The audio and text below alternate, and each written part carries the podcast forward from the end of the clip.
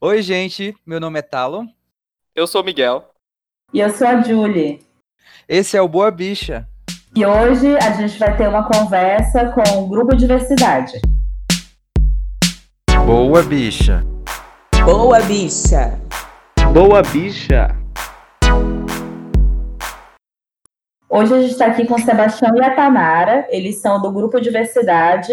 Conta pra gente quem são vocês e o que vocês fazem.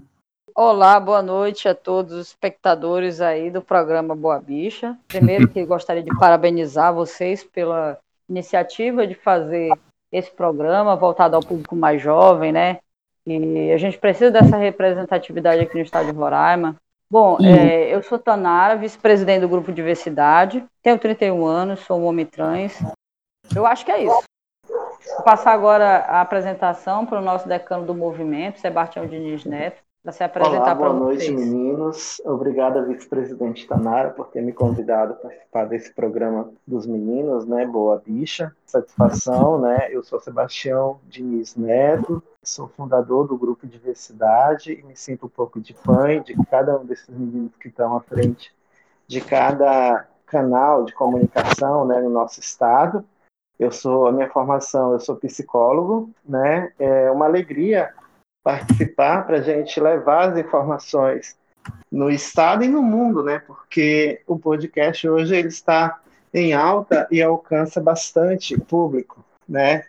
E quando eu falei na Aliança Nacional LGBTQI+, que nós participamos, nós temos, somos filiado na Brasil e América Latina, então eles ficaram é, super ansiosos, né, para pedir logo esse link para eles ouvir as nossas entrevistas. Ah, sério? Eles vão ouvir a gente? Vão, eles vão ouvir. Nós vamos, vai ter o link, né? Nós vamos compartilhar e vai para Argentina, São Paulo, na Áustria, que eu tenho uma amiga na Áustria também né? Sim, já rodei um pouquinho, por isso que eu me sinto um pouco pai de cada LGBT desse estado. Ah, eu não vou falar a minha idade, tá? Ah, tudo bem, é um mistério da diversidade, segredos da diversidade. Não, eu tenho 25 anos, tá? 17 de luta. 17 de luta. Isso aqui é né? importa.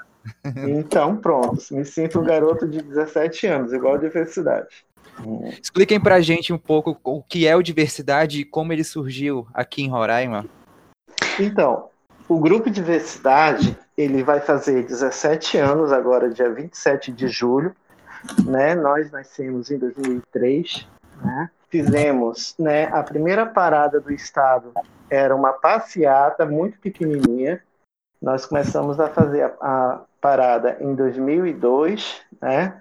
Só que antes nós já temos uma história, né? Eu já tenho uma história junto com a Luana Barros, que é uma das primeiras trans, tinha bastante visibilidade na época, aqui no estado de Roraima, e em 94, né, eu era muito jovem, nós fizemos uma festa para juntar a comunidade da época, né, para discutir, né, é, política, né? Naquele tempo era legal porque a gente tratava, era tão pouco os movimentos nacional, que nós tínhamos referência só de um grupo chamado Camaleão, lá em, em Rondônia, e o GGB, né?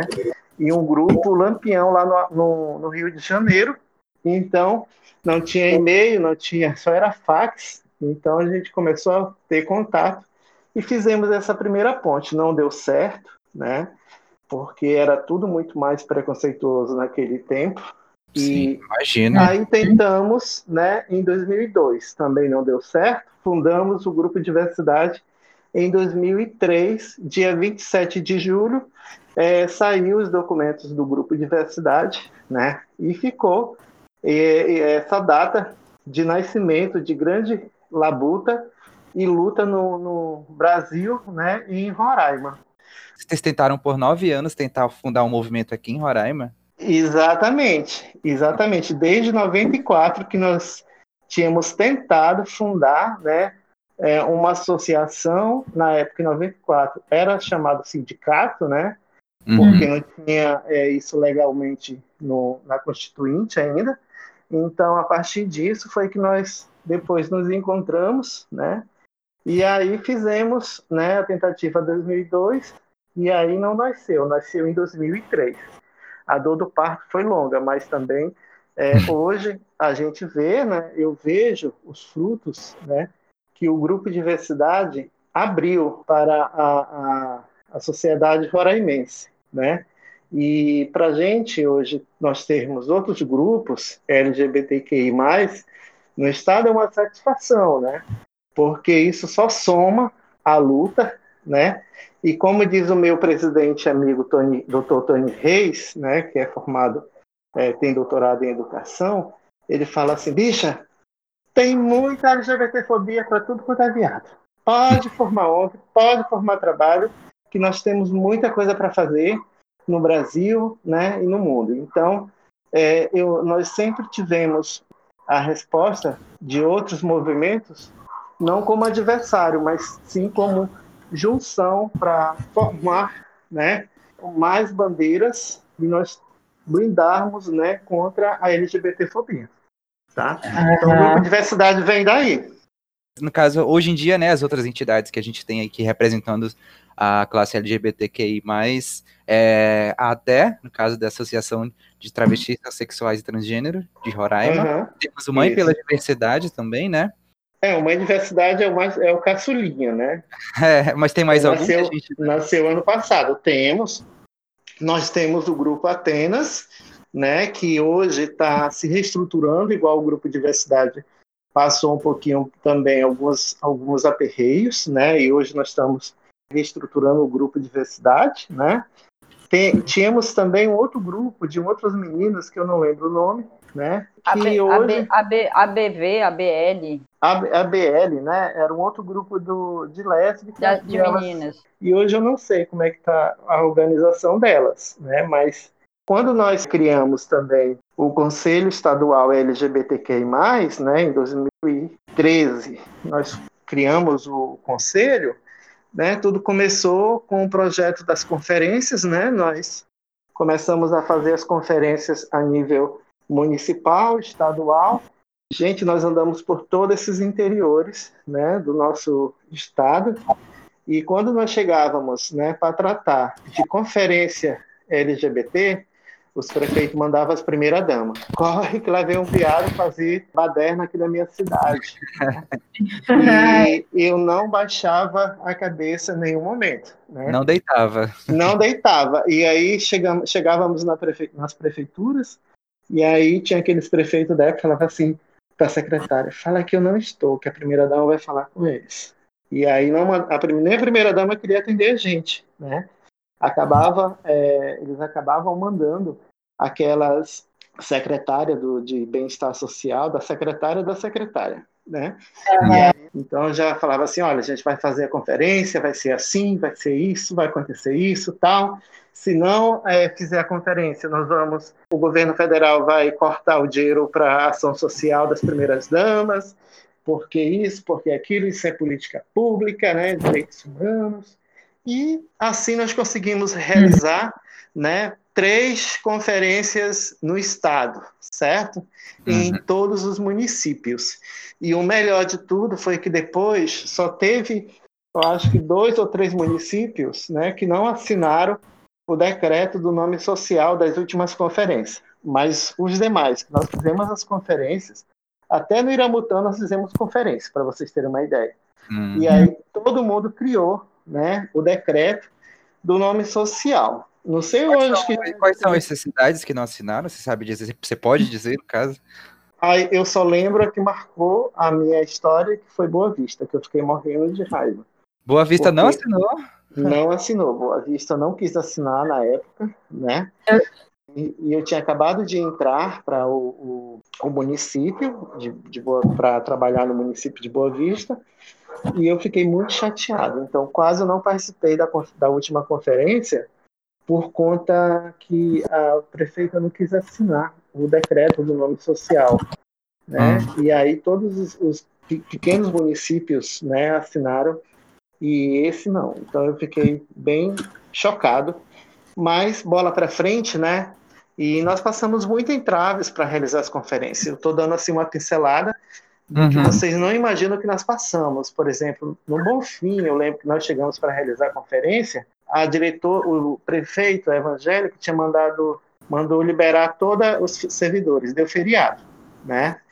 Aí nós fomos na prefeitura, aí não, ele está para tá uma fazenda visitando uma vicinal não sei onde. Aí eu disse, tá bom, eu sou do Bonfim, né? Aí eu disse, tá bom, eu vou atrás da secretária de saúde. Ela está na casa dela, na, no sítio dela. Ah, beleza, vou lá com a secretária agora. Aí fomos, né, para a secretária, chegamos lá, ela estava ajeitando algumas coisas lá no, no sítio dela. Aí ela me conhecia desde menino, desde criança. Aí ela, ô meu filho, o que você está fazendo aqui? Aí eu fui contei para ela, né? Ela disse, não, vamos ajeitar isso agora. E aí no outro dia estava todo mundo lá para a gente realizar as conferências. Teve lá uns boicotes, né? Mas não foi comigo, foi já com outros gestores que não estavam deixando, né?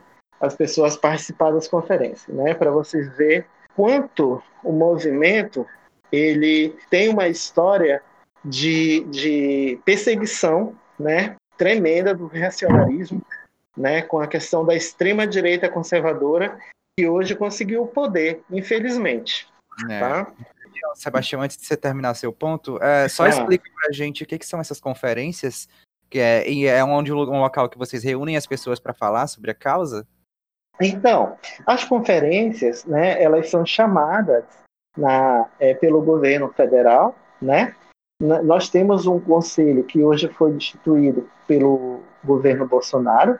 Ele acabou com o conselho né, LGBTQI lá em Brasília, mas mesmo assim nós conseguimos manter no, numa coordenação a nossa é, coordenadora, a Marina, a Marina Heiger, né? E aí o governo federal faz a convocação através de decreto das conferências e manda para os estados, para os estados fazer essa chamada também. Aí o governo faz a chamada e manda para as prefeituras, para as prefeituras fazer as convocações né, das conferências. Então, nesse momento, nós vamos passar dois dias e meio discutindo, com a abertura do evento, o que está sendo feito né, naquela cidade, o que, que tem de políticas públicas para a população LGBTQI+. Né? Então, Sim. o que está acontecendo? é, onde, que esse, onde que essa trans ela é inserida na escola para a utilização do banheiro, né? Que uhum. política está sendo trabalhado né, na segurança para melhorar a LGBTfobia ou a transfobia, né? Como é que funciona, né, a educação, né? Então a gente passa a tirar propostas, as diretrizes são é, direcionadas pela Comissão Nacional e os estados trabalham né, e fazem propostas para aprovação na plenária final. Tá? É isso que a gente é, vem fazendo. Está suspensa a conferência, porque esse governo é reacionário, nós temos que botar a nossa bandeira de luta, né, que nós somos bi, sapatão, travesti, lésbicas, gays, né, homens trans, né, é, os não binários, né, os nossos parceiros cis, né, podem também nos ajudar a fazer essa convocação, porque nós precisamos dar continuidade a essa política no Brasil e nos estados e municípios, porque a gente força né, o governo e a sociedade se debruçar sobre assassinatos, né, a LGBTfobia, a, uhum. a família quando não se responsabiliza pelo um homem trans, pelo uma trans, né, e pelo um gay, quando um gay comete suicídio. Então a gente precisa forçar o governo a chamar né, para essas conferências é, estadual, municipais né, e nacional. Só uma coisa que eu, que eu lembro que esses dias eu estava achando, procurando algumas coisas sobre, e eu achei uma lei é, de 30 de dezembro, é, lei 796, de 30 de dezembro de 2010, na época do governo Anchieta, que diz assegura pessoas travestis e transexuais a identificação pelo nome social em documento, documentos de prestação de serviço, quando atendidos nos órgãos de organização pública estadual, direta e indireta, e dá outras providências.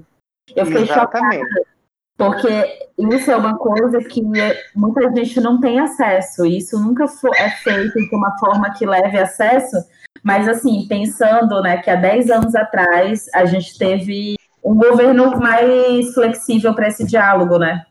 Isso. O, quando, quando nós começamos a cobrar do governador Anchieta essa, essa lei, né, ele queria decreto. Né? E aí, o que, que eu fiz? Né? Nós nos aproximamos da, da né, e pedimos que a Shérida né, é, tivesse uma, uma, uma negociação para que nós pudéssemos ter uma lei, né, uma lei do nome social, que é 796 de 2010, né, para uhum. para as travestis, para as transexuais e homens trans em repartições públicas né, e escolas públicas que não tivesse tanta, uh, tanto abandono dessa população dos estudos, porque na época era muito grande. E essa lei era para ter um nome chamado Gina Freitas. Gina Freitas foi um, uma travesti que ela era militante do grupo Diversidade, ela tinha um ponto ali na Praça do Trevo, né, ali no 13, no 13 de setembro, ali perto do posto Trevo. Então, Gina Freitas, ela apanhou demais. Então, toda noite ela apanhava, né? E a última vez que ela apanhou, é, o grupo de diversidade tinha nascido. E aí ela correu lá com, com o grupo de diversidade, que era pertinho ali do São Vicente, e aí ela correu chorando, chegou arrasada com a gente e nós tínhamos acabado de inventar um programa chamado Ronda nos pontos das trans, que era da fazer prevenção. E aí Gina chegou chorando e nós corremos lá e falei: "Não, Gina, nós vamos a partir de hoje isso vai acabar". E nós denunciamos, né? Fizemos a denúncia, acompanhamos a Gina na delegacia. Eles não conseguiram mais atacar a Gina. E aí Gina queria estudar, né? E aí Gina disse: Eu quero entrar na escola, mas quando eu chego na, na sala de aula para assistir às aulas, né? A Gina era a garota de programa, né? Era uma trans. E ela chegava na escola e o professor homofóbico fazia questão de chamar o nome de. O nome e aí... de racismo, né? De certidão. Isso. E nós começamos a, a bater né, com a educação, né? E comecei a me meter no meio da educação, e fomos lá, brigamos conseguimos aprovar, né, depois de muita luta, o nome, né, a lei do nome social no estado de Roraima, tá? E aí, hum. logo depois, o governo federal né, é, é, conseguiu instituir isso através também de decreto, então já foi avançando mais. Mas foi uma luta tremenda para a gente conseguir formar a Gina. Gina se formou e logo em seguida a Gina veio a óbito, tá? Então, Gina veio a óbito e também nós acompanhamos Gina. E o velório da Gina foi feito na, na, na época na nossa sede, né? E foi muito é, emocionante porque é, Gina tinha parente, tá? Aqui no, no estado militar. E os parentes da Gina não quiseram saber dela, que ela precisou, né? É, ser, ser reconhecida como um, um cadáver para vir fazer os trâmites legais no cemitério. E foi daí que eu comecei a trabalhar, né? Com essa questão do, do velório. Trabalhar, que eu digo, a, a lidar, né? Porque eu comecei a, a, fazer essa rotina do grupo de diversidade. Nós enterramos muito LGBT que sofreram homofobia, muitas trans que morreram na avenida com tiro. Então a gente começou a, a fazer parceria com, olha lá, imagine vocês, fazer parceria com o Cetrabes, para o Cetrabes dar caixão, porque os LGBT que eram assassinados os parentes não queriam nem enterrar e nós tínhamos que conseguir até os caixões para dar um enterro, um, um enterro digno para essa, essa população. É uhum. uma história longa e que eu fico até emocionado, porque agora me remete né, a uma luta de 17 anos né, que nós temos e estamos é, fazendo muitas políticas e hoje temos essas poucas políticas que muitos LGBT que não conhecem a história do grupo diversidade dizem que nós deixamos de fazer muita coisa, na verdade, nós já fizemos bastante, né? E continuamos hoje é, separando o que é pior para a gente trabalhar. E o que é pior hoje para a gente? Trabalhar as políticas públicas dentro do controle social, que é da saúde, da educação e da segurança pública, que nós vemos trabalhando esses anos todos. É, eu queria muito, na época, que fosse aprovada essa lei do nome social como Gina Freitas, mas nós não conseguimos o apoio da, da Assembleia para aprovar o nome de uma travesti maraense, negra, pobre, é, que durante, durante o dia era doméstica ou babá, e à noite ela ia para a avenida toda feliz para ajudar a pagar o aluguel que ela precisava morar em um apartamento, tinha que ter esse recurso, né, para poder sobreviver nesse mundo da transfobia que até hoje nós vivemos.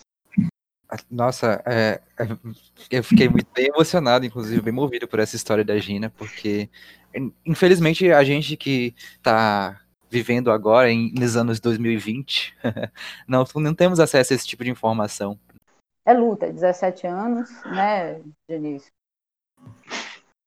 São gente, que, a, gente, a, gente, a gente que vive nesse, a gente que vive aqui no estado na frente da comunidade, né, como ativista, representante da nossa comunidade, a gente sabe o quanto é, é sofrido a gente correr atrás de políticas públicas e às vezes a gente se depara até com uma comunidade que desconhece a luta, né, desses decanos. A nossa agora atual diretoria, mais jovens, que veio para agregar nessa luta, para tentar ajudar, e a gente sabe o quanto é difícil é, e a gente fica triste com, com a, a, comunidade LGBT, às vezes alguns, né? E às vezes desconhece toda essa história que tem, diversidade, que tem movimento LGBT no estado de Roraima, e que apenas criticam, né? E é uma história muito rica de políticas públicas, mas que é invisibilizado. Mas agora está ganhando visibilidade, a gente ter um programa de vocês podendo podendo estar tá contando um pouquinho dessa história. A gente agradece. Sim, a gente que agradece por falar. É. Nossa, é, saiu um estudo em 2018 da Bahia que diz que Roraima, por estatística, é o lugar mais perigoso para um LGBT viver. Só que, tipo, é, é, estranho porque quando a gente pesquisa sobre coisas no próprio estado, a gente não vê essas coisas, entendeu? Essa pesquisa foi da Bahia que apontou com Roraima. Só que não tem estudo de Roraima sobre isso, sabe? A gente tem, a gente tem um documentário via Assembleia, né, falando justamente disso tem um documentário na Assembleia Legislativa que foi feita né, com, com as travestis. Né, o Sebastião Diniz participou desse documentário.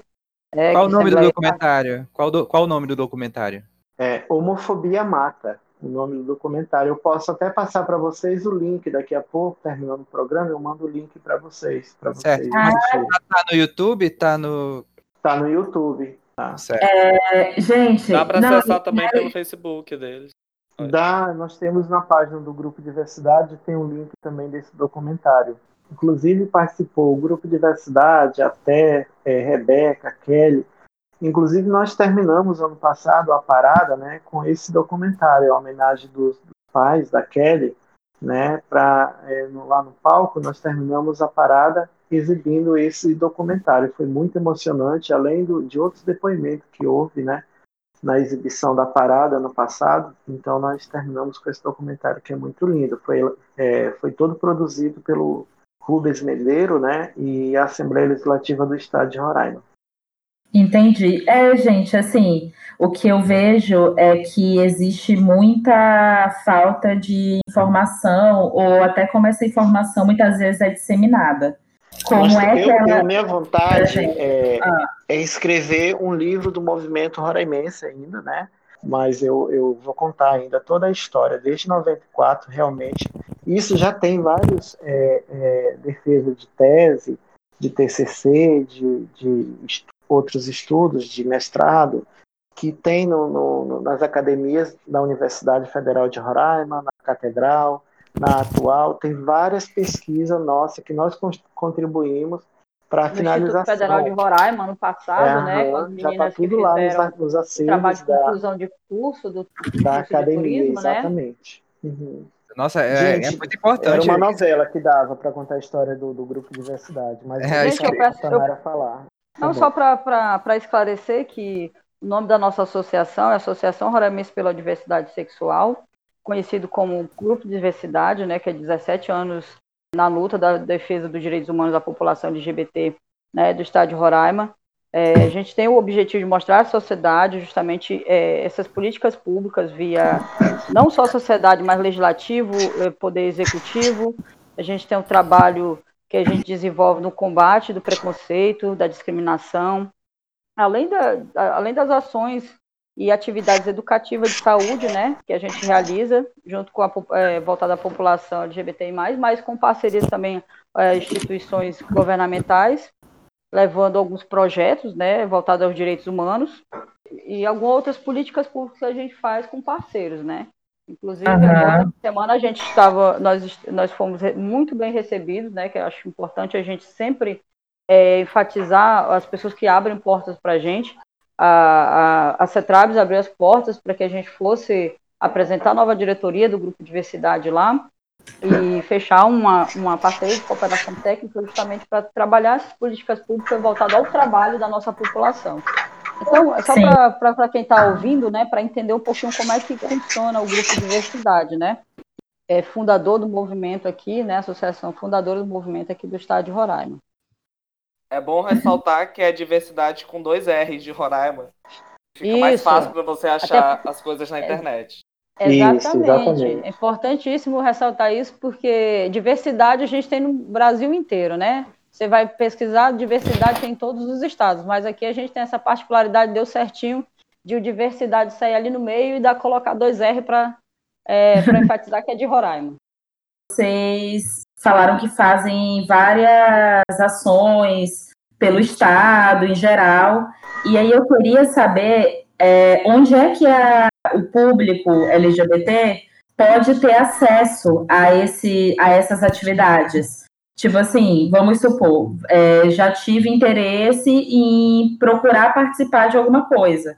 Mas o acesso que eu tenho, por exemplo, que é de rede social, muitas vezes eu nunca encontrei algum material em que eu pudesse entender aonde procurar, ou até como ajudar a comunidade. É, onde é que isso é geralmente colocado, assim, formado? Bom, quando a gente trabalha nossas políticas públicas, quando é alguma ação a gente é, tá como organizador ou como, como parceiro de alguma instituição, a gente é, tem diversos meios de comunicação que a gente é, coloca para a nossa comunidade ter acesso, que é tanto na televisão, a gente sempre dá entrevistas, quanto nas nossas redes sociais, Facebook, Instagram. A gente tem os, os, os números de todos os diretores, são bastante acessíveis, né? Nós temos o, o número do WhatsApp, né? Se precisar ligar, até deixo o meu aqui à disposição para quem está ouvindo, quiser contribuir de alguma maneira. Então, é, a, gente tenta, a gente tenta chegar até o público, né, de, de diversas formas. Infelizmente, a gente não consegue abranger todo mundo. Nos uhum. últimos anos, só para contribuir com a Tanara, nesses últimos tempos, nós, nós temos feito bastante atividade em parceria com a Universidade Federal de Roraima. Tá? Então, uhum. a gente uhum. sempre que faz é, seminários, inclusive ano passado, nós fizemos um seminário junto com a população de imigrantes lá na Universidade Federal de Roraima, para falar dessas políticas da lei do nome social, né, da testagem rápida nas, nas unidades de saúde. Então, assim, foi bastante é, divulgado em todos os meios e, e divulgado nas redes sociais quando a gente lança a programação da parada, a programação da, é, de atividade do grupo. Então, sempre é bastante é, é, tem uma dimensão muito grande, porque a maioria do, dos jornalistas, né, eles é, são nossos amigos, né, e uma informação que eu solto, a gente é convidado para ir para o Bruno Pérez, né, qualquer outro programa, nós estamos aceitando a fazer a, a divulgação da população LGBTQI+, desde o Conselho Estadual LGBT como ao Grupo Diversidade. Então, a gente sempre dá muita ênfase nessa questão dos direitos para a nossa população. Agora, um problema que nós temos é, é esse acesso, é pegar esse público-alvo nesse gatilho, né? Porque hum. muitos deles não param para ler um jornal, eu acho, né? E uhum. aí é muito acesso mesmo às redes sociais. E a gente manda, demanda bastante para os grupos de WhatsApp para disseminar essas informações, né? Mesmo assim, a gente consegue atingir um grande público e aí a gente consegue fazer esse trabalho de formiguinha que é dar visibilidade para essa população né, voltada a essas políticas. É, vocês explicaram para a gente como é que é o grupo diversidade, como ele surgiu. E aí, além da, é, acho que na verdade vocês até entraram assim de como essa, como é feita essa organização. Tipo assim, como é que vocês definem quem vai ser o diretor, quem vai ser o presidente, ah, quem vai ah, tomar as Tipo, como é que é feita a. como é que a organização é dividida?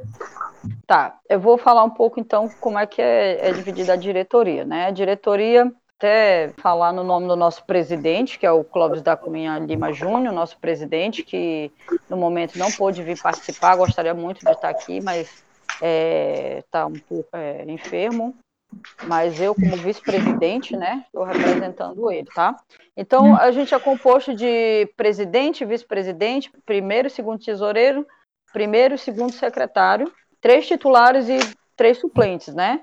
O Clóvis presidente, eu, Tanara Utana, como vice-presidente, Benjamin como primeiro secretário, Sebastião Diniz Neto, nosso decano do movimento, segundo tesoureiro, Marco Antônio Braga de Freitas, né, o nosso querido secretário professor da universidade, primeiro secretário, Silvia Reis, né, como segunda secretária, e aí vem o Conselho Fiscal, né, após a diretoria, que é três titulares, Eliana Viana da Silva, né, que acho que todo mundo conhece, a nossa querida madrinha, né, faz as festas, as nossas festas serem mais alegres aí no dia de sábado, né, em Cane Club.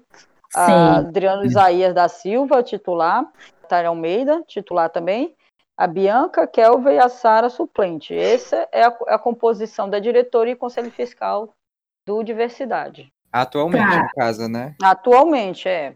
É, mas a assim, nova diretoria. A minha dúvida é como é que vocês definem quem vai ser, quem vai ser o quê? Existe uma. As pessoas podem, por exemplo, se candidatar a uma chapa? Como é, é isso que eu quero saber, como é que vocês definem quem, esses cargos? Então, é, essa última eleição agora que houve, né? Houve dia 18 de junho. É, a eleição, o edital, ele é um edital público, né? Ele foi publicado na Folha de Boa Vista, né? E afixado em instituições parceiras. E aí quem pode votar e ser votado, né? Quem está hum. é, tá com a associação, né? E participando das suas atividades, tá? Então, é dessa forma que é definido, né? A, essa última eleição, ela teve até bastante é, divulgação, né, no sentido e amplamente é, discutido para quem ia compor, né, a nossa direção. E aí foi quando é, chegamos no consenso da formação da chapa, né? E aí eu fui convidado juntamente com a Silvia Reis, né, para fa continuar fazendo parte da diretoria, para justamente enganjar esses novos é, membros do grupo de diversidade, ter mais participação no sentido de fomentar as nossas políticas públicas, né? Tanara já era do, do diversidade, mas pediu afastamento. E aí foi quando ela viu é, as publicações, né, entrou em contato conosco nos grupos. E aí como ela estava é, com as suas obrigações em dias, né? E aí ela pegou, né? Fez a, a, a participação, né? E aí montamos a chapa e tem um prazo, né? É, fica 15 dias é, publicado esse edital circulando para quem quiser entrar em contato, né? Com a, com a, a direção e aí montar sua chapa, né? Então a gente afixou esse ano fizemos, inclusive por conta da pandemia, nós fizemos a chamada toda virtual, né? Foi todas as reuniões é, online por conta da pandemia que nós não podíamos aglomerar, né? E aí a gente foi e conseguiu, né, montar essa chapa que, assim, o grupo estava solto porque estava é, sem, sem presidente e aí nós falamos não, a gente não pode deixar a história do grupo de diversidade é, ser esquecida, né?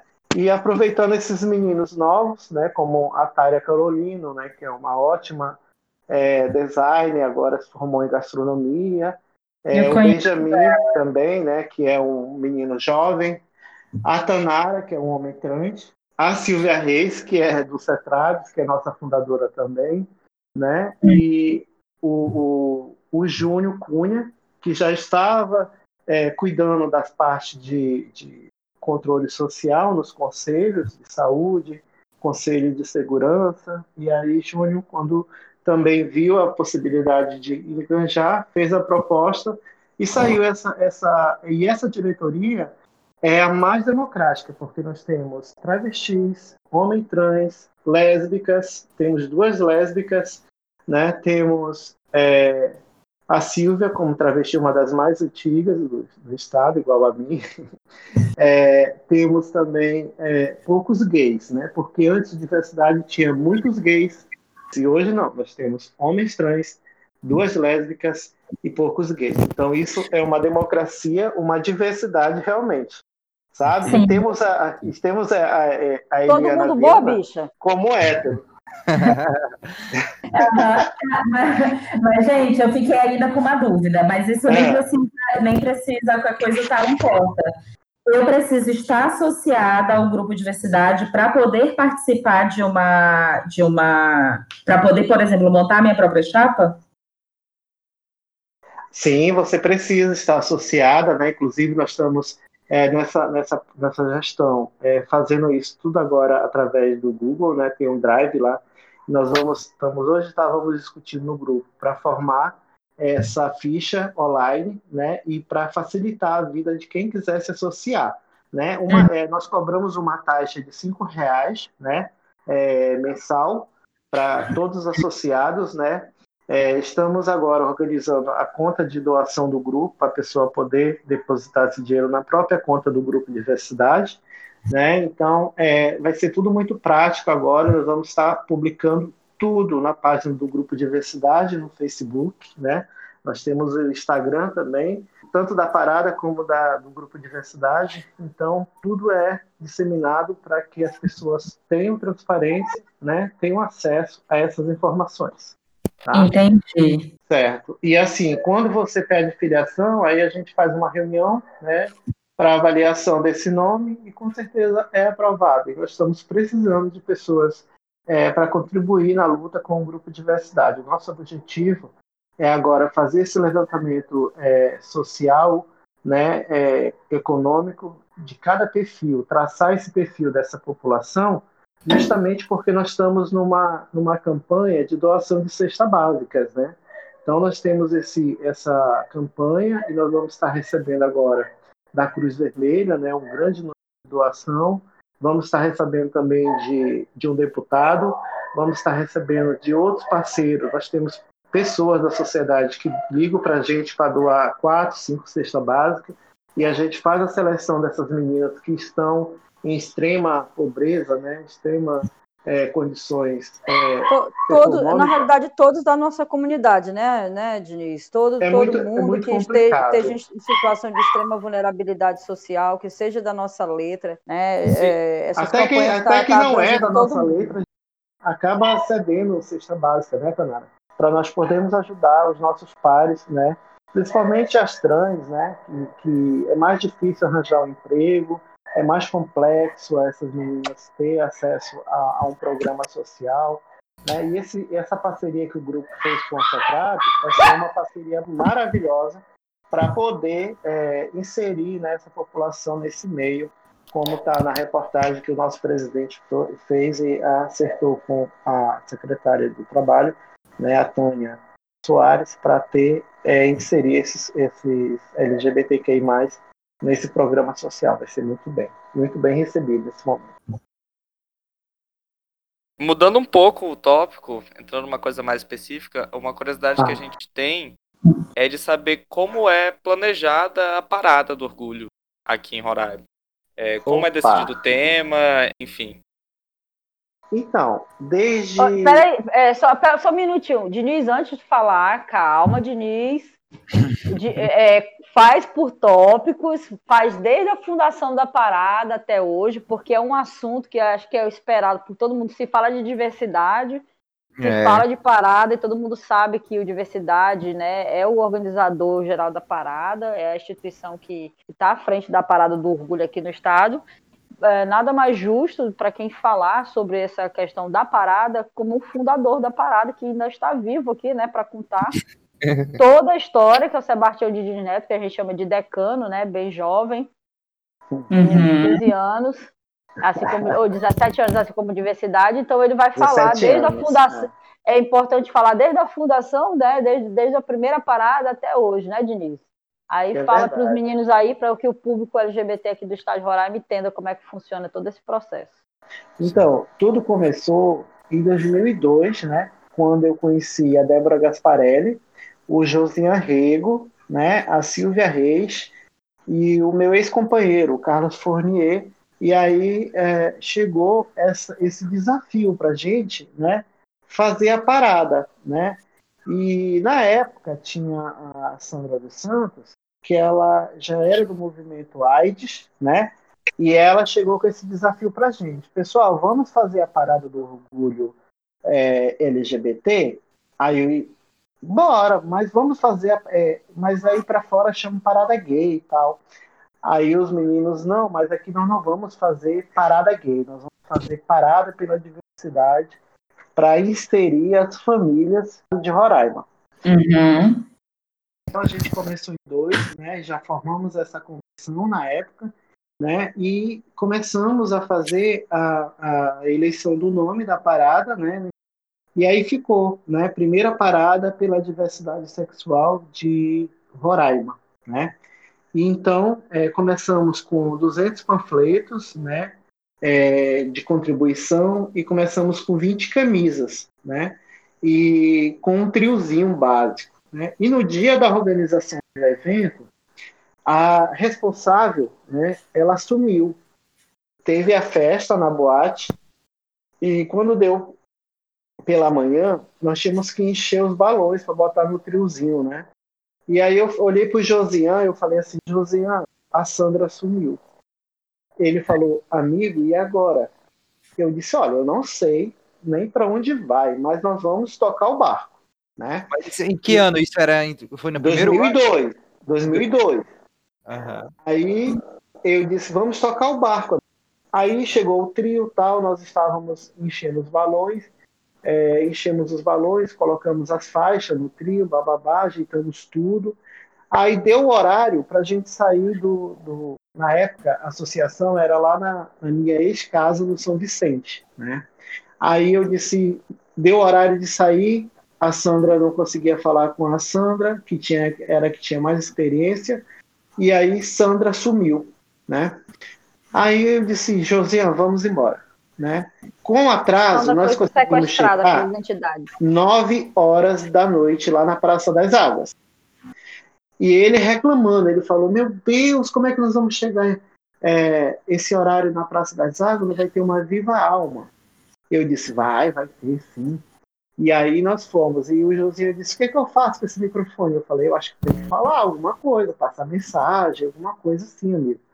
E ele, tá bom, eu vou falar. E aí o José começou a, falar mensagens, passar palavras de ordem, né? É o que, que nós estávamos fazendo naquele momento no, no- na capital de Boa Vista, tal.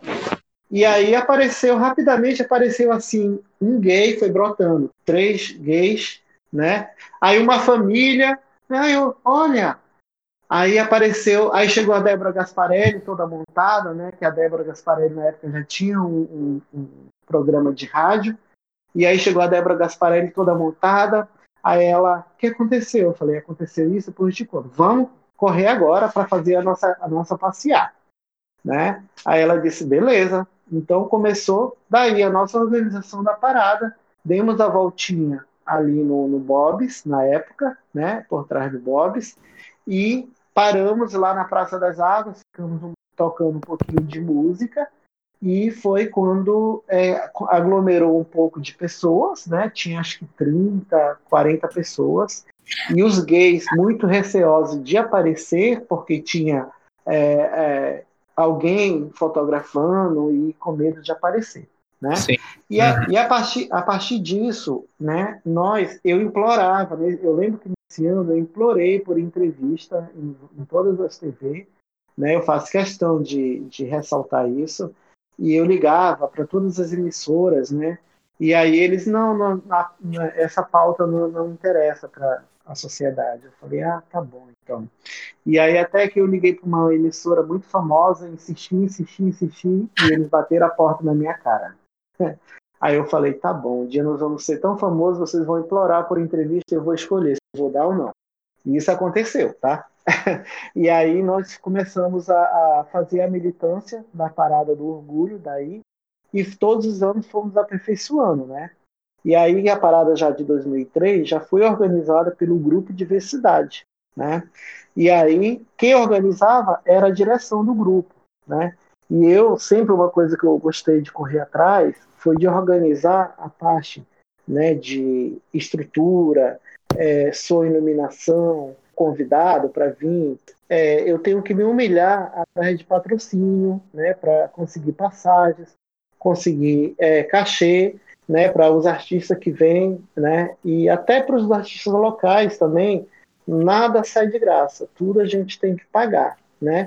Sendo da nossa, da nossa classe, eles cobram é, um valor é, muito alto para a gente, que onde a gente não tem orçamento, nós nunca tivemos orçamento para é, realizar toda aquela estrutura né, que vocês é, já viram através de vídeo ou foram participar na Praça das Águas, aquela organização toda. E aí eu tenho que começar a fazer né, a pelega. Você sabe o que, que é a pelega? Não, Não. o que, que é? é a pedinte, né? É aquele que se de todo mundo para poder construir aquele evento. Vocês, como instituição, porque vocês são uma instituição reconhecida, né? Aham. Vocês não conseguem angariar recursos que vêm para município ou estado? Não, a gente não, a gente não consegue. De, de, deixa eu fazer uma observação nessa fala aí, amigo. É assim, é, é, que o Diversidade já buscou, via município, inserir no calendário de atividades do município culturais a parada Exatamente. do orgulho. Porém, uhum. não foi aceito por causa da bancada evangélica conservadora que a gente tem na Câmara Municipal. Se, né, que é um evento cultural, mas é um evento político, é um evento que a gente leva, a gente leva educação, a gente, le, a gente leva políticas nesse dia para a nossa comunidade, e não foi aceito pelo município no calendário e muito menos no estado. E nesse uhum. dia a gente movimenta a economia local, né? As meninas fizeram, a Beatriz, as meninas fizeram um trabalho de conclusão do curso de turismo voltado à parada para justamente falar sobre essa questão. Elas viram de, como é que era a realidade do como era feita a parada. Então, se falar de quando a gente fala de recurso, é, é, a gente pensa que é muito fácil buscar via estado município, mas não é, gente, não é, não é mesmo. E o Diversidade já tentou muito, por diversas vezes procurar apoio via município para que a nossa parada fosse reconhecida no, no, no, calendário anual de eventos culturais do, do, do, nosso município e estado, e a gente não conseguiu.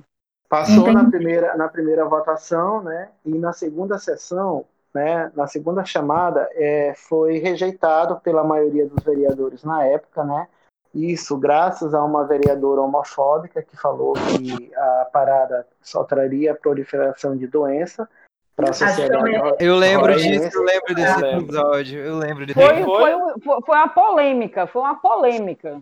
Foi uma uhum. polêmica, porque na época nós tínhamos, é, nós temos ainda essa vereadora, que ela não ganha mais é, like com eu falando o nome dela, né?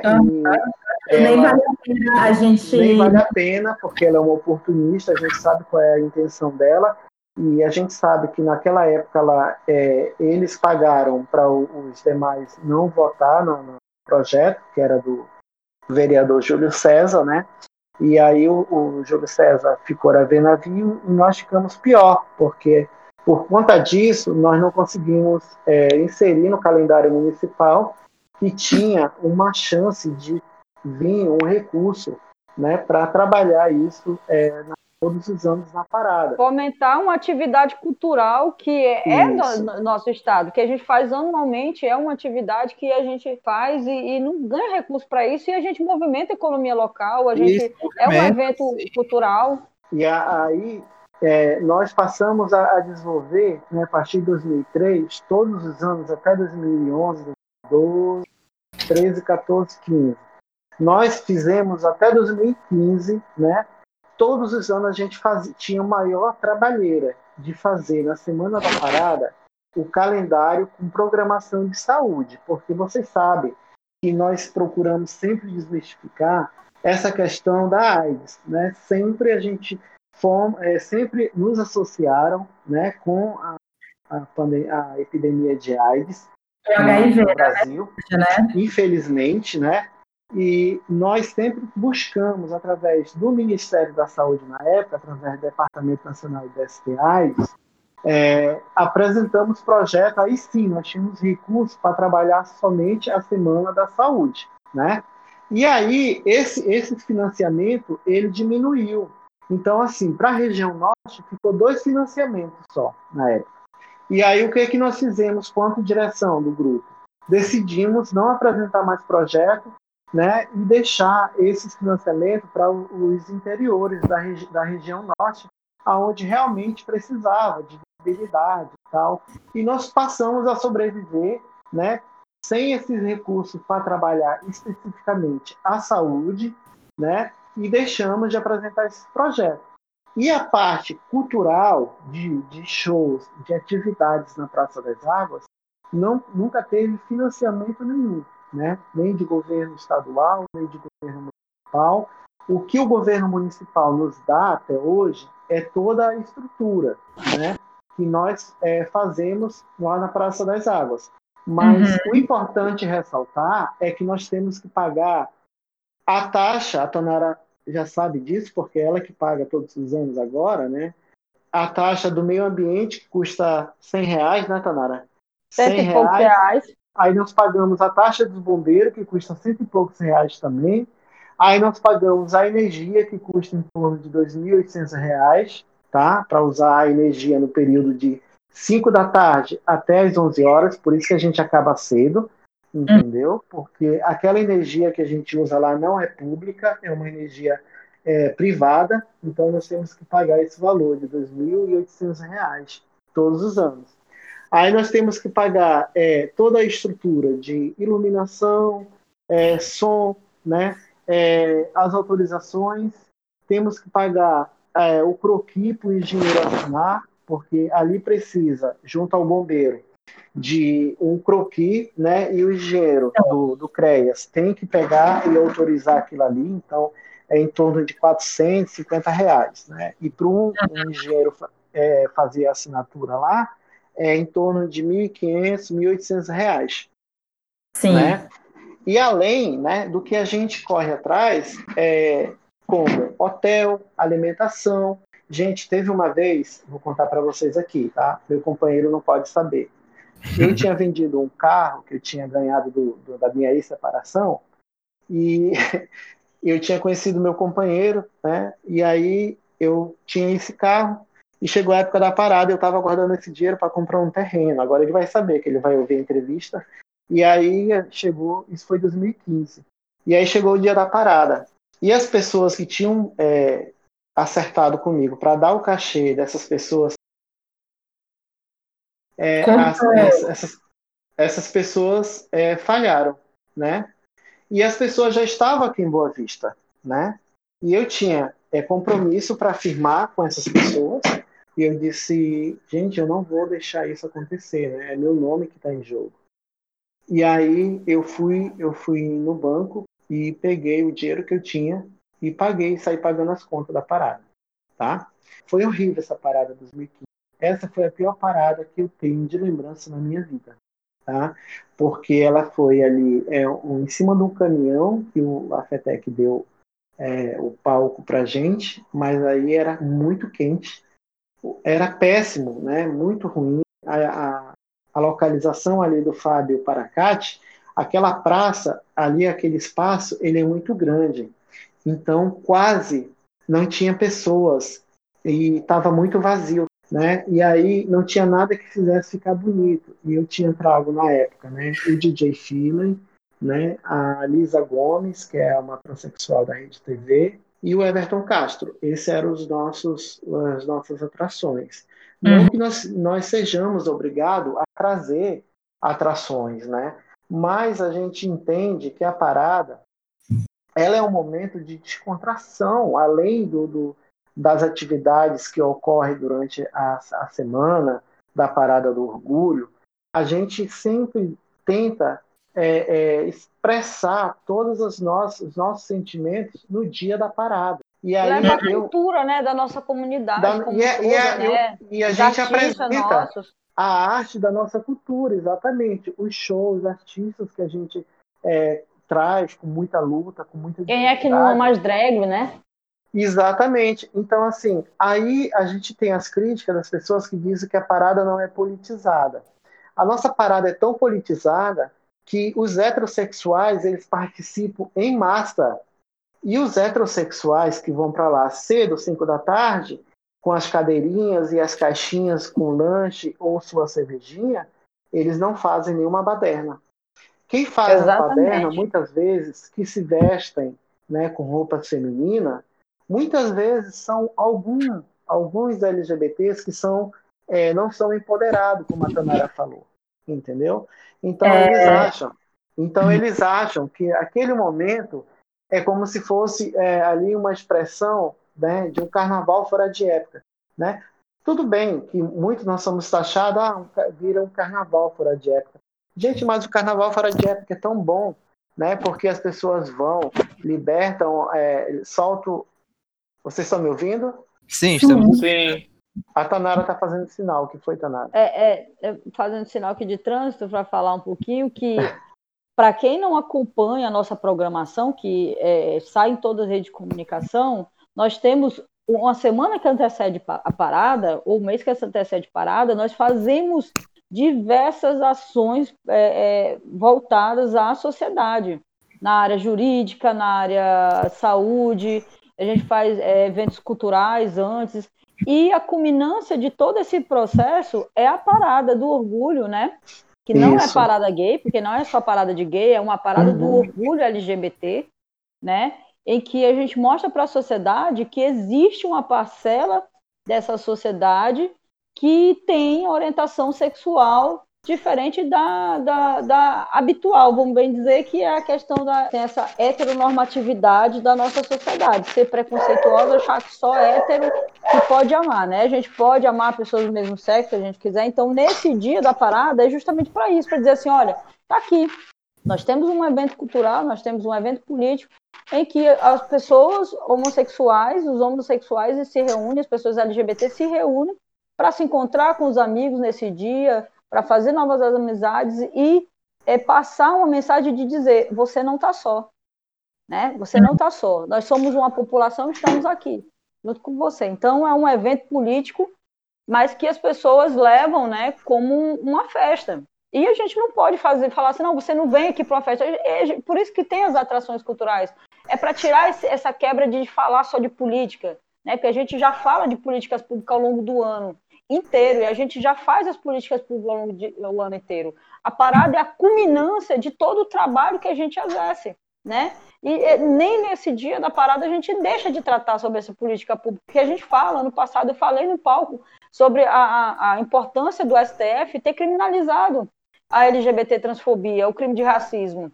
A gente falou diversas coisas voltadas ao público, a gente levou, apresentou a ONG Mães pela Diversidade, que é sendo fundada é, ano passado, né, completou um ano, levamos as mães para dizer né, que está, é, é, tem mães hoje empoderadas lutando pelos seus filhos, então a parada ela é política, sim, para quem diz que a, a, a parada é o carnaval, ela não entende todo o contexto é, é, é dos bastidores, que a gente tenta sim fazer o máximo que a gente pode para levar coisa boa e de qualidade para a nossa comunidade, mas que a gente não tem recurso.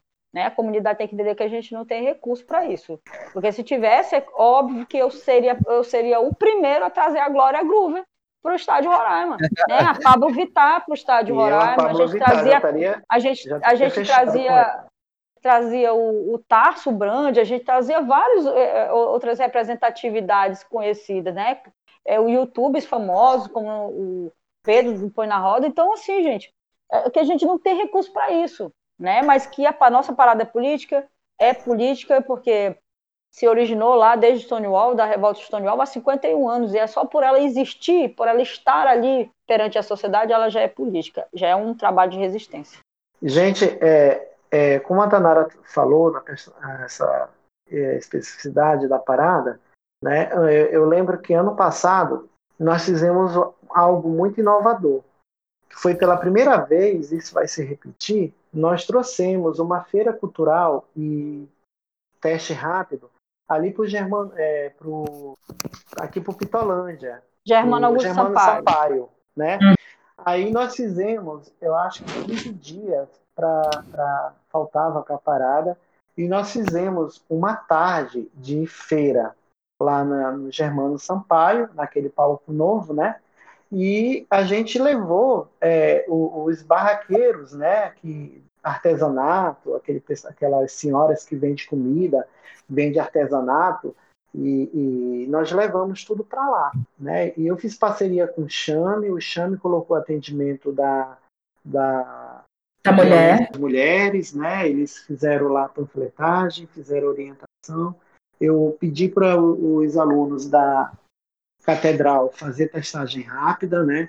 É, os farmacêuticos, eles fizeram, elaboraram a testagem rápida para gente e foi um sucesso. Foi uma tarde de muita alegria que nós tivemos essa experiência lá no Germano Sampaio e atendemos aquela população né, que fica, é, que acha é, custo para eles sair até para o centro, porque tudo a gente focava no centro, ah, vamos fazer no centro. Até isso a gente passou a criar as comissões para ouvir essas opiniões. O que, que vocês acham? A gente mudar a feira para o bairro para facilitar a vida daquelas meninas que moram lá que não tem é, condições de vir aqui para o centro, que não tem como vir, não tem transporte, não tem dinheiro para pegar um, um coletivo. Então, tudo isso a gente fez para ir adaptando a nossa parada do orgulho. Hoje nós temos uma comissão que é presidida pelo Dr. Marcos Braga, né? É, ele é sempre convidado pela FETEC para ser jurado das quadrilhas, para ser jurado é, de todos os concursos que tem aqui em, Boa, em, Boa, em Roraima. E ele é o presidente da comissão que hoje é, lança o edital, né? É, eu vou chegar, por que, chega, é, é, nós resolvemos fazer edital para é, selecionar artistas LGBT para se apresentar durante a parada, né? Porque nós tivemos o entrave com uma pessoa e a partir disso, né, nós tentamos solucionar ao máximo isso, né? E assim a pessoa não entendia que é, o tempo, a questão de chuva, tempestade, infelizmente a organização não, não tem domínio sobre isso, né? Então, nós, é, a partir disso, nós lançamos essa comissão para chamar é, o edital público, né, e selecionar os artistas. Então, nós hoje nós lançamos esse edital na, na, na, época da parada. Ele é aberto com um mês de antecedência, e aí esses meninos se inscrevem, né, manda esse, essa inscrição dizendo quais são as músicas que eles vão se apresentar, para a gente poder é, a comissão que eu digo, né, não, eu não faço parte da comissão, né, mas é, a comissão cultural fica responsável para avaliar quem vai se apresentar e qual música vão cantar, porque quando a gente abriu sem esse critério, nós tivemos esses dois entraves. Um foi um, um outro artista, né, que cantou uma música e a população é, depois é, é, criticou, né, e aí, um outro, uma outra questão também que a gente hoje é, seleciona através da, da comissão, né, é, dentro desse, desse edital, é preservar a nossa, a nossa a imagem da instituição, porque quando você convidava esses artistas, dava oportunidade para esses artistas, e depois eles se achavam no direito de falar, né, as críticas deles, e não sabia quanto custava o equipamento que estava em cima daquele palco e a autorização para a gente realizar a parada, então nós passamos a ter mais esse cuidado, Cautela, né, hoje, né? selecionando né, esses artistas. E aí surgiram, hoje nós temos artistas LGBT que estão aí na, na mídia, da Macuxilândia, como diz minha amiga Sheila Rodrigues, né? É, nós temos, por exemplo, o Dion Lafayette, agora vai lançar um, uma música esses dias, né? Nós temos é, a Beatriz De Luca, nós temos é, uma trans, né? Nós temos outros meninos que, Tem o grupo que de fazem dança show. da Frido, né? Do Richard, que Tem- fez um. Nossa, fez uma apresentação belíssima lá no trabalho dele, maravilhosa. né? Exatamente. Nós temos muitos meninos que se apresentam, né? E valorizam, né? Nós temos a, a Cia May, né? Que já se apresentou, só tinha ele na época e ele se apresentava todos os anos. Mas hoje, hoje nós estamos diversificados para atender essa população. Então, para vocês verem o quanto a gente se torna é, criterioso a partir das críticas que, que acontecem a cada realização do evento, porque críticas sempre vão surgir, né? E nós somos adultos para sentarmos e pontuar os detalhes, né, daqueles, daqueles momentos que nós tivemos de estresse, né? Porque vocês não têm noção o, que, o quanto eu fico perturbado da cabeça quando eu estou em cima daquele palco, até terminar a parada. Tem que ter todos esses cuidados, porque a gente, até com aquele que pede direitos autorais de música, uma vez eles queriam me cobrar. Aí ele chegou lá, ah, eu sou representante aqui dos direitos autorais das músicas que você vai tocar aqui. Você tem que pagar tantos mil reais. Eu falei, como é que é, senhor? Ele, é mesmo, você vai ter que pagar. Eu falei, senhor, eu não tenho dinheiro. Eu falei, eu vou já mudar de música. Só você tirar o dinheiro. E, e eu digo uma coisa: esses artistas que o senhor está é, recolhendo esse dinheiro, eles vão receber agora. Eu quero ver o senhor depositar o dinheiro na conta deles. Michael Jackson, Madonna, não sei mais quem, você vai depositar o dinheiro na conta deles? Senhor, isso. Aí eu, olha, gente, nesse, nesse ano eu tava tão nervoso, tão nervoso. A bicha porque, ficou louca. Assim, toda parada acontece um boom. Toda parada. Toda parada nunca ela agrada todo mundo. Sempre tem um que fica com a cara feia, sempre tem um que diz que é, não deu certo isso. Sempre... A, a, pior dessa experiência da realização da nossa parada foi um, um, uma pessoa conhecidíssima da sociedade levantar às 5 horas da manhã e filmar lá na Praça das Águas e chamar o, o, a organização de responsável, porque a, a, os participantes deixaram né, muita sujeira na, no palco Velia Coutinho. E aí, a nossa sorte é que nós, nós temos nossos defensores. E aí, quando ele jogou isso nos grupos, nós tivemos a, a, nossa defesa, as pessoas foram defender as paradas. Não, gente, vocês não sabem, eles mandam, eles mandam documento solicitando a limpeza. Aí é questão da prefeitura, a prefeitura não mandou é, eles, eles fazer essa limpeza logo, mas era 5 horas da manhã. Vocês entendem como cada ano aí a gente recebe assim tipo um puxão de orelha para todos os anos a gente buscar é, a tratativa e melhorar? Sim. O que eu vejo, assim, Genise, é que, querendo ou não, vocês Você, são... Eu não falei nada, não, né? Vocês... Não, não, a gente tá ouvindo atento. Eu tô atento. Ah, a Nara tava me chamando a atenção. Calma, vice-presidente, tá para acabar já. Assim, o que eu percebo é que, é, assim, primeiro que, né, querendo ou não, vocês são pessoas públicas que uhum. representam um grupo gigantesco. Então, Isso. as críticas, elas vão chegar. É, se Sempre. a gente... e eu acho que para que, que vocês não enxerguem isso como um ataque pessoal, e sempre como uma forma, até para que vocês não absorvam coisas uhum. negativas enxergue Sim. a crítica como uma forma de engrandecer e melhorar o, o, o movimento, sabe? Alguma dessas questões que você falou, eu vivenciei de perto, eu sempre tive na parada LGBT, sempre frequentei, e uhum. assim, é, vi de perto algumas situações, vi de perto algumas questões que aconteceram, e eu acho que é isso, eu acho que é parar um pouco e olhar para dentro e fazer essa reflexão. Tipo assim, é, você mesmo disse, cada, cada ano é uma novidade, cada ano é uma coisa nova que chega é, para vocês, que vocês, claro que é, sempre que vai fazer alguma coisa tão grandiosa e que vai abarcar tantas pessoas, é, imprevistos vão acontecer, né? E é preciso Sim. ter um, um jogo de cintura é, absurdo para conseguir levar o barco para frente, conseguir andar para frente e nunca para trás. É verdade. Eu, eu, eu aceito a sua ponderação que você fez e digo mais um detalhe para vocês. Teve um outro ano, gente, que vocês não sabem, que era às 5 horas da tarde e a, a bendita empresa de energia não tinha ido ligar a nossa conta de a nossa energia ali o transformador, né? E aí eu já tinha ligado desde uma hora da tarde, porque uma hora da tarde, o meu acordo com o rapaz do som é que ele começa a testar o som a partir de uma hora da tarde, ligar os cabos, tudo, né? E ele falou assim, Diniz, já são uma hora da tarde, cadê, cadê a energia? Tu não pagou, não? Eu falei, não, paguei, tá pago. Aí comecei a ligar para a empresa e a empresa disse, não, daqui a pouco estamos chegando, senhor, daqui a pouco estamos chegando. E foi a época que a gente teve um embate na Câmara, não sei se foi coincidência, né? É, alguém deu a ordem, né, para que aquele ano não houvesse a parada LGBT, porque eu fiquei tão irado, tão irado, que eu ia detonar muitos vereadores ali no, no, no palco. E eu detonei, né?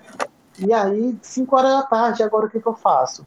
E aí eu liguei para o presidente da Ordem dos Advogados, aí eu já estava chorando, tá? Aí ele falou assim: calma, Sebastião, tudo vai ser resolvido. É, me dá meia hora para me resolver é, essa, essa situação, meu amigo. Eu falei, dou sim. Né? E o rapaz do som em cima de mim. E aí, não vai ter a parada? E não vai ter a parada? Chegava um, chegava outro, chegava. E aí? E aí? Né? Eu, calma, vai, tudo vai ficar resolvido. Tudo vai ser resolvido. E aí, quando foi meia hora, o, o presidente da ordem me ligou. Aí ele falou assim: já chegou o carro aí? Aí eu falei: não, não chegou ainda não. Ele disse: daqui a pouco vai estar chegando esse carro aí. Mas eu quero conversar com você. Eu falei: tudo bem. E aí passou um pouquinho, chegou o carro, né? E eu falei: rapaz, aonde vocês estavam? Que você? Ele falava assim: cara, mandaram a gente para o interior. Vocês imaginam um final de semana com um único carro para fazer as ligações? De todo uhum. o estado de Roraima? Uhum. Aliás, é, e todo o estado, e aí o da capital, que fica para atender a capital, foi mandado para o interior para fazer um, um, ajuste lá. Né? Foi muita coincidência. Né? Mas isso foi um do, do, dos vexames né? Que eu passei para realizar a parada esse ano da, da audiência pública. Eles conseguiram é, ligar, a parada foi um sucesso, né? A gente deu, deu muitas vaias nos homofóbicos da Câmara, de, é, conseguimos tirar um, um não foi eleito, graças a Deus, nem vai ser mais, né? Mas aí a gente permanece com outras eleições que essas pessoas vão ganhando mídia. E pasmem, eu vejo pessoas LGBT fazendo conchavos com partidos sabe? Pessoas que são LGBT fazem coligações com o evangélico, né? E aí coloca eh, essas pessoas lá para defender, né, a, a, as igrejas, porque eles são muito bem fechados, evangélicos. E é por isso que eles são fortes, coisa que nós não somos. Nós LGBT, se nós fôssemos unidos, que eu digo, quando eu digo fechado, é unidos, né? A gente precisa de novos militantes sem apontar aquele despeito, ah, porque o, o Diniz é isso, ah, porque o Diniz é aquilo, ah, porque o Boa Bicho, o nome é podre, eu não vou ouvir esse programa, eu não vou fazer isso, tarará. Vocês entendem? Que hum. essa disputa, essa disputa de autoestima começa entre né, nós mesmos, né, nós começamos a nos degladiar e para os conservadores, para as pessoas que gostam de se aproveitar disso, eles têm a faca e o queijo na mão para fazer né, as divisões e quem fica com a maior fatia, entende? Então hum. a gente precisa, quando a Tanara fala da politização, do empoderamento, a gente precisa, e nós contamos com vocês, que vocês são mais jovens que eu, né, para a gente é, fazer né, essa construção política né, é, empoderada. É, o empoderamento, nós temos a arma, que é empoderar os nossos jovens LGBT no estado de Roraima, para que todo mundo tenha essa bagagem do conhecimento que é a gente fechar com a culminância a organização da parada. E eu digo mais uma coisa para vocês. Sempre que nos procura né, para fazer parte da comissão da parada, a gente aceita numa boa. Quer vir ajudar? Quer vir somar conosco? Ah, Denise, eu sei fazer aqui um release maravilhoso ficar lindo. Entendeu? Então, beleza, tu vai cuidar da parte do, do release da parada. Ah, Diniz, eu sei aqui, é, eu vou ajudar a organizar na hora que vou colocar a bandeira no meio da, da multidão. Vocês já perceberam que todos os anos a gente coloca. Gozagão Caipira fez um tema da quadrilha, colocou lá diversidade. Eu ajudei a conseguir patrocínio, né? E eles é, falaram pra gente: olha, é, é, como presente, nós vamos dar uma bandeira para vocês vou dar uma branca e vou dar a colorida para vocês ajeitar lá na parada. Beleza. E nós temos essa bandeira até hoje, que eu guardo ela de sete chaves, porque eu não morro de medo de emprestar para outra pessoa e a pessoa dá fim, né? Porque esse ano a minha, o nosso objetivo é fazer uma bandeira trans também, lindíssima para a gente é, colorir com a bandeira do arco-íris, a bandeira trans, né? E a gente já vai começar a fazer uma vaquinha para fazer essa bandeira. Mas, gente, a parada, ela é isso e muito mais.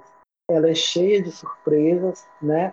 Ela traz momentos, recordações é, boas, né?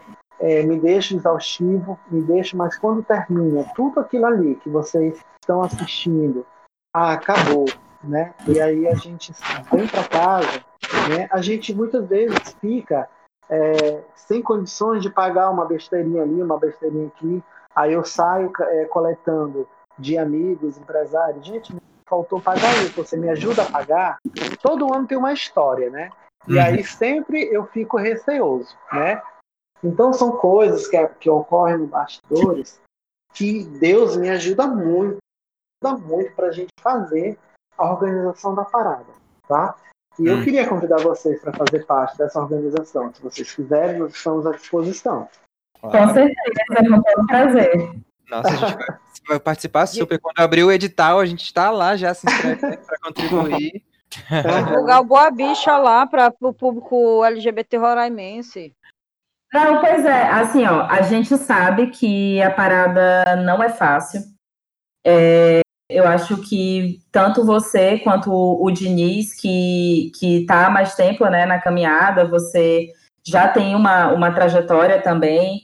É, eu acho que é uma luta, assim, que não é fácil enfrentar o tanto de, de, de representante conservador, homofóbico, a sociedade, nossa sociedade é, é, muito homofóbica, é muito conservadora, e sempre achando, sempre colocando a gente nesses, é, nesses pilares que a gente não representa, como, como que a gente é disseminador de ST, como se o HIV e a AIDS existissem só por nossa causa, sendo que nós sabemos que diversos héteros e ditos como pais de família acabam levando muito mais danos para a sociedade do que nós é, sabe?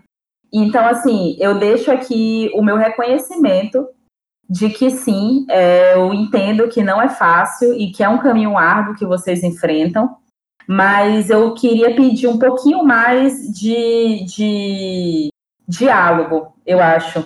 Eu entendo que, que é difícil e que não é fácil, é por isso também que a gente é, teve interesse de falar com vocês e de conversar com vocês quando vocês os procuraram. E a gente sempre vai ser uma porta aberta, tanto para você, quanto o Diniz, quanto todo o grupo Diversidade. Sempre somos uma porta aberta para o diálogo, justamente para a gente esclarecer todos esses pontos que ficam, ficam silenciosos e ocultos e que não, não atingem muita gente, né? Uhum. É, como, como vocês conseguem montar a, o diversidade, ou como vocês montam a parada. O que eu acho que, e que eu entendo, assim, que muita gente não se sente representada pela parada, e às vezes é essa falta desse, desse ouvido. É, não estou dizendo que vocês vão parar e ouvir um por um, porque realmente vocês nunca vão conseguir agradar a todos. Vocês nunca vão conseguir deixar todo mundo de 100% satisfeito, mas essas reflexões são importantes para a gente entender por que, que o jovem, o LGBT mais jovem, é, ele não está se sentindo representado.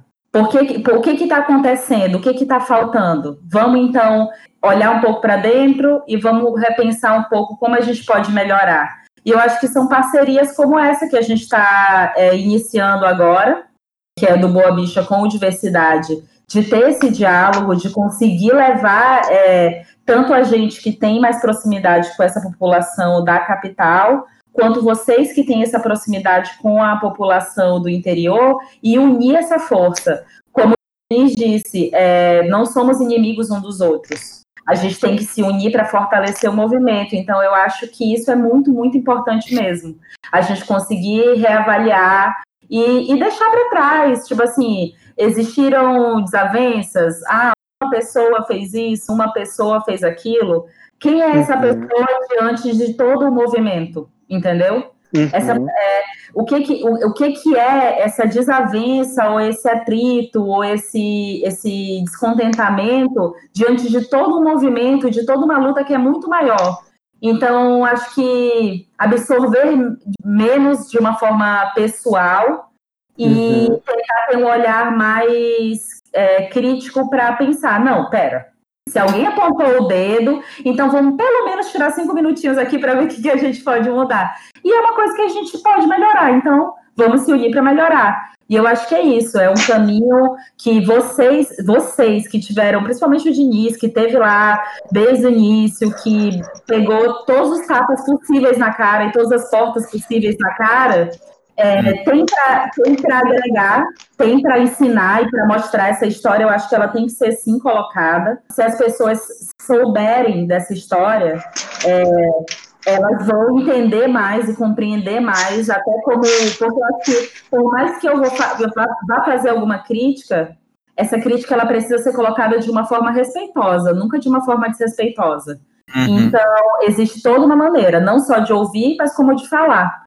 E assim, acho que a gente tem muito para aprender com vocês. Eu vou adorar ter um, um dedinho assim na, na parada e ajudar da maneira que eu posso. Não só como designer, não só como social media, mas também como corpo lésbico e político.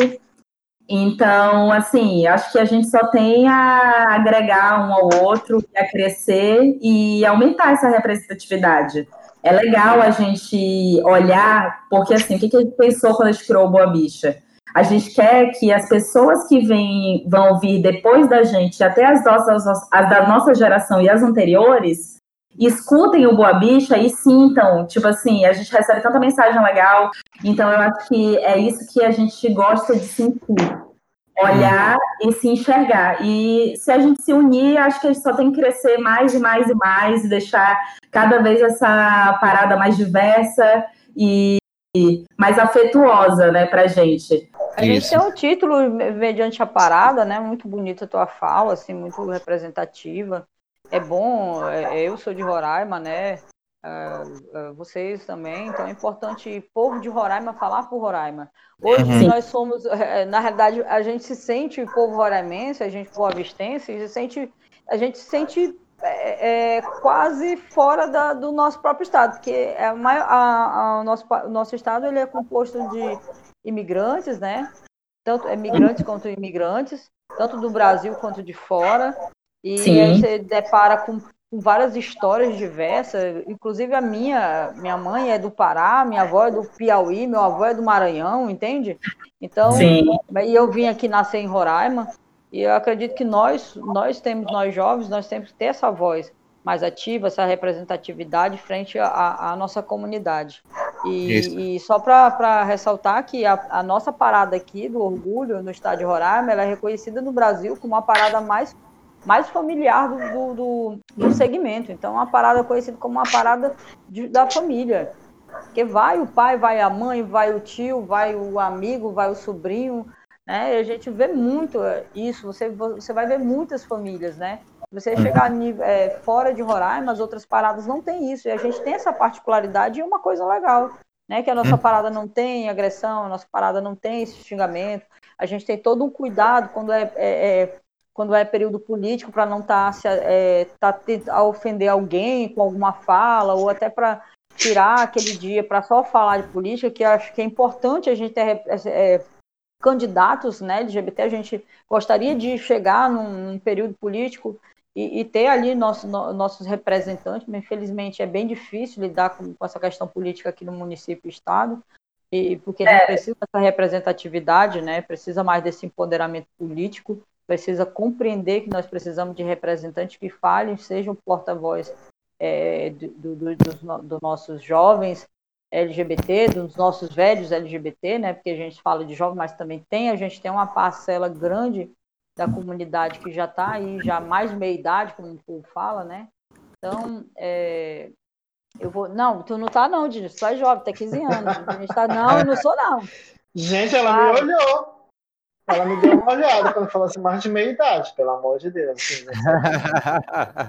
Então, eu- a gente agradece o grupo Diversidade, eu como, como eh, representante, como vice-presidente aqui no lugar do nosso querido presidente eh, Clóvis Júnior, eh, eh, parabenizo o programa de vocês, a gente agradece a oportunidade de dar, tá trazendo um pouquinho da história do Diversidade, tá falando um pouquinho sobre a nossa luta diária frente à associação, abrindo espaço para que outras pessoas escutem a gente, entendam um pouco do nosso trabalho e queira fazer parte de alguma maneira do, do- do- da causa e, e queiram contribuir de forma voluntária conosco de alguma maneira. Uma, uma sugestão que pode ser utilizada pelo, pelo grupo também é utilizar de consultas públicas nas redes sociais. Tipo, quando vocês precis- precisarem, claro que tem, vocês têm os associados, vocês têm a própria equipe, mas sabendo que o, o público não é alcançado às vezes o quanto esperado, botar na internet, tipo, olha, gente, faz uma pesquisa na internet, tipo, uma enquete, uma votação, não sei o que, que você acha disso, quais as opiniões sobre isso. Que eu acho que, que muita gente precisa ser ouvida ainda, sabe? Tem muita, muita coisa precisa ser considerada.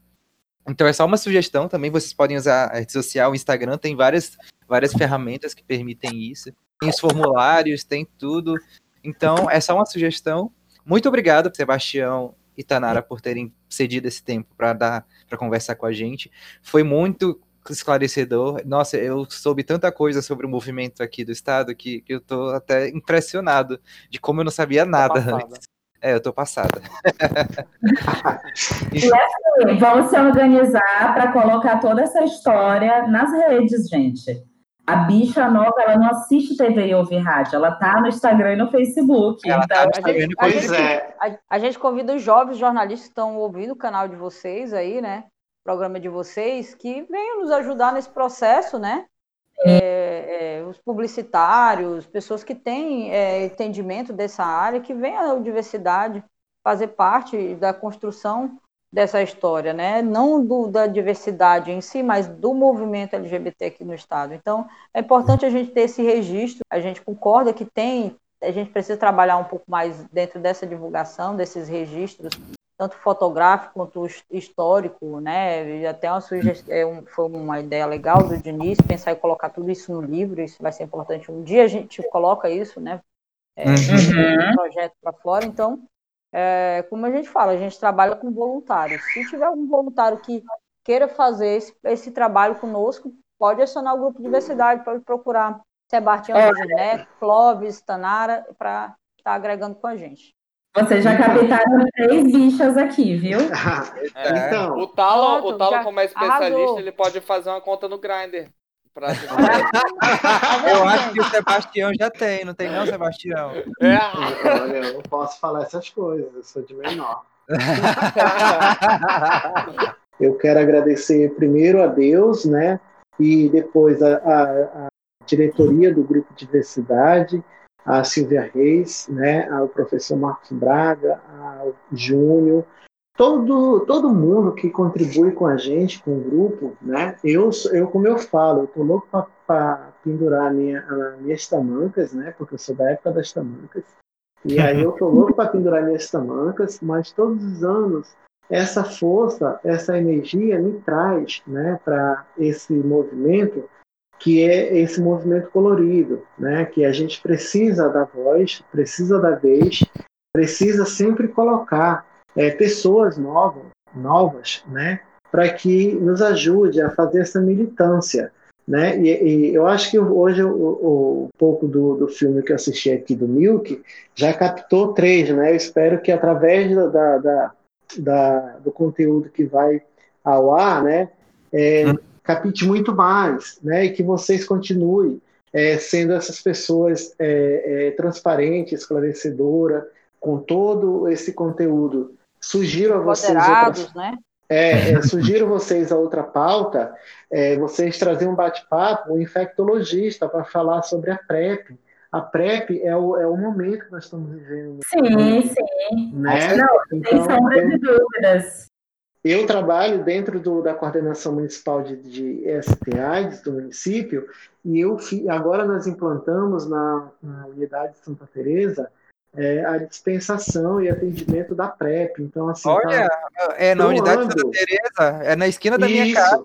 Olha aí, lá tem o Dr. Hugo Rodas, que ele é um ótimo é, médico que fez a- o curso e está atendendo muitos jovens, né? Que são lésbicas, gays, travestis, homens trans.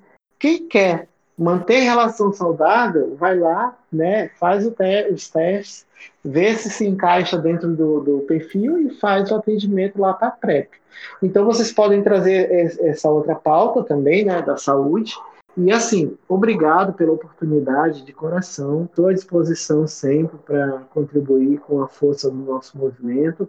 É, e tenho a minha humildade de dizer, Diniz, você errou, pare, pense, faça essa reflexão, não leve nada para o pessoal, mas veja como coletivo que você tem que agradar o coletivo, né? E, Uhum. e esse- esses, esses pontos, para mim, são ricos, porque através disso, né, eu consegui amadurecer, eu consegui calçar a sandalinha da humildade e pedir perdão quando tem que se pedir perdão. Não é feio você pedir perdão. Não é feio você dizer, gente, eu errei. Eu posso pedir perdão para vocês, porque desculpa se torna corriqueiro você sempre está pedindo desculpa, né? Mas é, quando você assume seu erro e que você pretende mudar e crescer no seu cotidiano, é diferente você está disposto né, a melhorar com, quanto ser humano. Isso é importante. Então, em nome do, do Grupo Diversidade, eu quero agradecer mais uma vez a todos vocês né, e colocar as nossas ações né, para que vocês divulguem, nos ajude a, a atingir essa população chave, a população de gays, de lésbicas, de travestis, de transexuais, de gays ricos, de gays pobres, de, de gays classe média, de sapatão que, que tem um empoderamento, nós estamos à disposição a, a melhorar a, a nossa vida no estado de Roraima e no mundo, porque o que, que seria a vida sem o diálogo né, e sem essa via de mão dupla, né? Então, assim, Uhum. nesse momento eu preciso de vocês, vocês precisam de mim, e amanhã tá todo mundo se abraçando, se beijando, ou não. Não precisa você me am- amar para estar grudado comigo, mas precisa você o quê? Me respeitar quanto ser humano que tem um conteúdo, que tem uma história e faz a diferença. Desde, né, aos poucos, eu não vou te falar a minha idade, mas desde quando surgiu o movimento, essa pessoa vem colocando a cara no sol e não é de graça, tá? Já, le- já levei chute, já levei porrada, já passei fome, já fui humilhado, em Já nome da nossa população. Já fui ameaçado. Se errou, né, nós vamos é, punir. Se está sendo discriminado, nós vamos dar todo o suporte possível. Né? Então, essa é a via de mão dupla. Né? Quando eu falo trans, mas acontece com gays também, né, para não ficar pejorativo para ninguém. Mas que as pessoas têm que saber da sua responsabilidade. Eu tenho direito, mas eu tenho deveres como cidadão, como uma pessoa que vota e pode ser votada. Um beijo, boa noite, fiquem em Deus. Boa bicha. Então, esse foi o nosso sexto episódio. Eu espero que vocês tenham gostado, quem ouviu até o fim. Ah, a militância de Roraima tem muito mais história do que a gente consegue ver. E como o Sebastião falou, muita coisa tá, só aconteceu, não foi registrada. Quem sabe isso na- no, no futuro livro dele, né? A gente possa ler essas histórias de militância. Muito É, obrigado. luz. Beijos. Então, gente, obrigada por quem escutou a gente até aqui. Mais uma vez, lembrando, ajudem até, sigam a gente no Instagram. E assim, quem eu acho que esse episódio foi muito esclarecedor para a gente entender como é que funciona a estrutura do diversidade, para a gente entender como, como é o background. Tanto eles falaram, como a gente questionou e reforçou aqui. Tem coisa que precisa ser, sim, mais público, né? Até para que a gente, LGBT, entenda o que, que acontece, como acontece, e a- através desse entendimento também poder prestar algum tipo de suporte, de ajuda, né? É, a gente tem bicha psicóloga, bicha designer, bicha comunicadora, bicha pedreira, bicha encanadora, tem bicha pra tudo nessa cidade. E quando eu digo bicha, é pan, gay, lésbica, travesti, trans, transgênero. Então, assim, se você que está ouvindo a gente quer se, se vincular ao grupo diversidade, vamos aproveitar esse chamamento, vamos aproveitar essa porta aberta que eles estão deixando aí para gente, vamos agregar, né? Vamos ajudar e fortalecer e tornar a nossa parada cada vez mais diversa, cada vez mais a nossa cara, nosso jeitinho daqui de Roraima, do norte, de grandes boiolas maravilhosos que somos, né? E é isso, gente. Obrigada. Beijos. Me sigam no Instagram, arroba Olá, Julie. Já que o Miguel fez a publi dele, por que não eu? Ainda nem fiz, mas vou fazer. Não, Miguel não. Underline Miguel. No Twitter e no Instagram. Ela quer virar influência, gente. Vamos ajudar essa influência. eu, nem posto, eu nem posto nada, não sei porque eu divulgo. Mas enfim. É, do que eu acho legal a gente falar aqui nessa finalização é que você, se você sente que tá faltando uma coisa, tá faltando uma voz, pode ser que seja sua, sabe? Antes de virar inimigo e só criticar, a gente pode também tentar ajudar. E vamos fazendo. Vamos se organizar. E underline Miguel no Twitter. E beijos.